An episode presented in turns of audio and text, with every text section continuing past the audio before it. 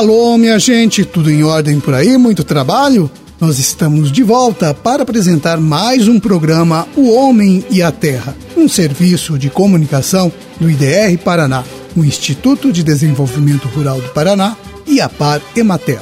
Aqui na apresentação, eu, Roberto Monteiro. Na mesa de som, Gustavo Stella, apoio técnico do Oswaldo Hagemeyer e de toda a equipe desta emissora. Sexta-feira, dia 22 de outubro de 2021, lua cheia, Dia Internacional do Rádio Amador. Então aqui vai um abraço para o Edson Rakoski, que trabalhou aqui com a gente e que por muito tempo também foi rádio amador. Santos do dia de hoje, São Marcos e São João Paulo II. Hoje é aniversário de Cambira, Santana do Itararé, Foz do Jordão e Serranópolis do Iguaçu. Um abraço a todos os moradores desses municípios.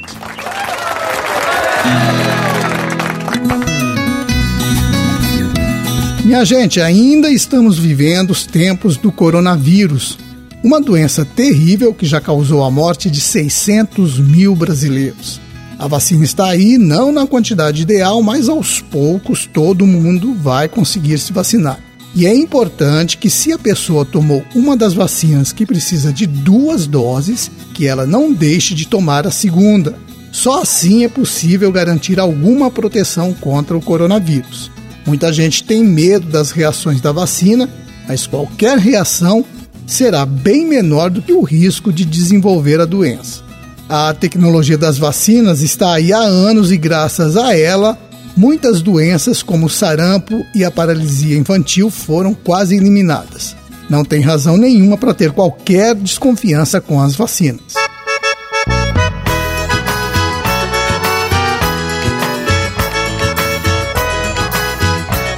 E você quer saber como é que vai ficar o tempo nesse fim de semana? Então ouça aí a previsão do Luiz Renato Lazinski. Olá, Roberto. Olá, amigos do programa Homem à Terra. Tivemos mais uma semana aí, agora de primavera fria aqui no Paraná, temperaturas baixas nesses últimos dias, né? Com mínimas aí, como nós falamos, entre 7 e 9 graus ali no sul do estado, seja temperaturas baixas. Nada ainda, Roberto, que atrapalhe a agricultura, mas para a época do ano as temperaturas já deveriam estar um pouco mais altas, não é? Bom, hoje é sexta-feira, o tempo segue firme, tempo bom. Vamos ter aí mais um dia ensolarado, sol predominando, muito bom para atividade no campo, para atividades ao ar livre, para quem precisa fazer algum trabalho de campo. Aí nós vamos ter um dia muito bom, Roberto. Amanhã, sábado, o tempo já começa a mudar. Pela manhã já há bastante nebulosidade, principalmente ali no sul, sudoeste do estado, também no oeste, em função de uma nova frente fria que se aproxima aqui do Paraná. Essa frente fria já deve trazer alguma chuva para essas áreas mais a oeste. Nas outras áreas ainda o sol aparece pela manhã e ao longo do dia não é? A nebulosidade aumenta e vamos ter aí pancadas de chuva em todo o estado a partir da tarde e noite. Chuvas que devem vir acompanhadas de alguma trovoada, alguma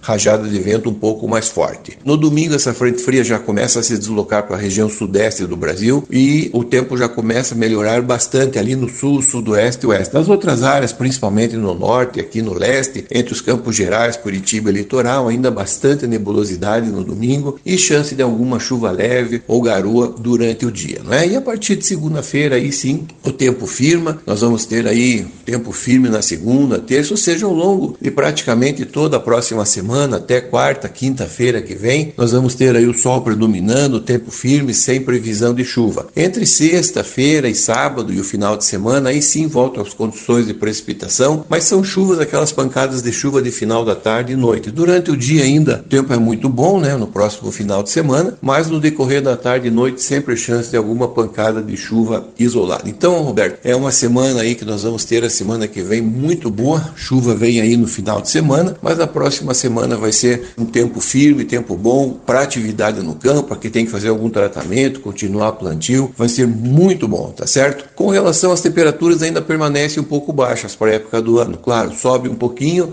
mas não muito. As mínimas aí no decorrer aí dos próximos dias permanecem entre 8 e 10 graus aqui no sul do estado, entre 9 e 11 graus aqui na região central, leste, e no oeste e no norte, mínimas aí faixa de 12 a 14 graus. E as máximas também não sobem muito, não é?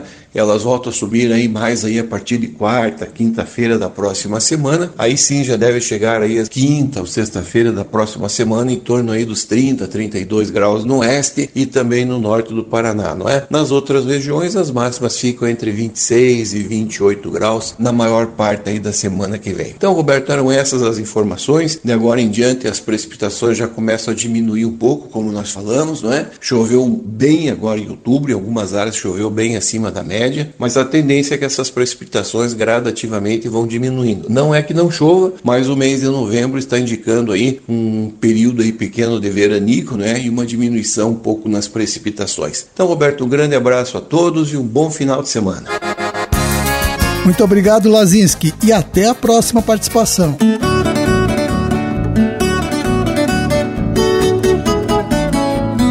Nós estamos na época em que o produtor de erva mate deve ter um cuidado maior com o controle de pragas no erval. E quem vai dar algumas orientações sobre o assunto para a gente é o Klaus Nietzsche do IDR Paraná de São Mateus do Sul. Tudo bem, Klaus? Tudo bem, Roberto. Klaus, quais são as principais pragas que aparecem agora no erval? Nesse período agora, a ocorrência maior é de lagartas, né, a lagarta do cartucho que a gente fala e a lagarta da erva mate. E além dessas duas, nós temos também a incidência de ampola da erva mate nesse período inicial de brotação. Um pouco para frente, com o tempo esquentando um pouco mais, nós vamos começar a observar também a presença do besouro da broca da erva mate se essas pragas não são controladas, elas podem dar muito prejuízo, né? O prejuízo é intenso, tanto de lagartas como da ampola. Quando o produtor usa muito esterco ou então utiliza muita fonte nitrogenada, a tendência de aumentar bastante a ampola. E a ampola ela impede que a brotação da erva ela se faça direito, porque ela simplesmente enrola a folha e dali para frente a planta ela não consegue produzir folha. E tem um jeito do produtor fazer o controle preventivo? Só quando a praga aparece? Como é que é? Quando a gente fala em pragas em geral, né, nas culturas, isso não é só para erva mate, mas nas outras culturas também, a, a forma de combate sempre é quando já você tem um nível de dano maior para a cultura. Então não tem como ficar fazendo muito tratamento preventivo para isso. No caso da lagarta do cartucho, a própria Embrapa ela recomenda isso, fazer a catação desses cartuchos né, e destruir. No caso da lagarta da erva mate que ela fica espalhada na herveira como um todo, aí a interferência de algum produto biológico ele é mais eficiente para isso. O bom de produto biológico, que dependendo das condições climáticas, ele permanece no meio do erval. E aí para os outros anos, né, você não tem um, um, índice de ocorrência, um ataque muito severo da lagarta. E quando você opta em utilizar algum produto químico, que na verdade não é recomendado, é proibido, se o produtor fizer o uso desse produto químico, ele elimina também todos os inimigos naturais. E aí ele acaba tendo uma incidência de lagartas nos outros anos acaba sendo muito maior. Já existem pesquisas nas universidades, inclusive na Embrapa, do uso do Bacillus thuringiensis para controle dessas lagartas da erva mate, para controle de ampola, que nós temos recomendado utilizar os derivados do óleo de nim, e no caso da broca da erva mate, que já existe um produto comercial registrado para erva mate, tem a recomendação desse produto que é a base de Bovéria baciana, tem o Bovemax e tem outros produtos também que são produzidos com esse mesmo fungo. Que a recomendação é agora, a partir de novembro, fazer uma primeira aplicação e em fevereiro uma segunda aplicação. Klaus, muito obrigado aí pelas orientações. Eu fico à disposição quando precisarem, né? A gente sempre está à disposição aqui no IDR, assim como os técnicos dos outros municípios também. Essas foram as orientações do Klaus Nietzsche de São Mateus do Sul. E você, produtor que tem erva mate, procure a orientação de um técnico do IDR Paraná para fazer uma vistoria no erval e ver se é preciso fazer ou não o controle das pragas.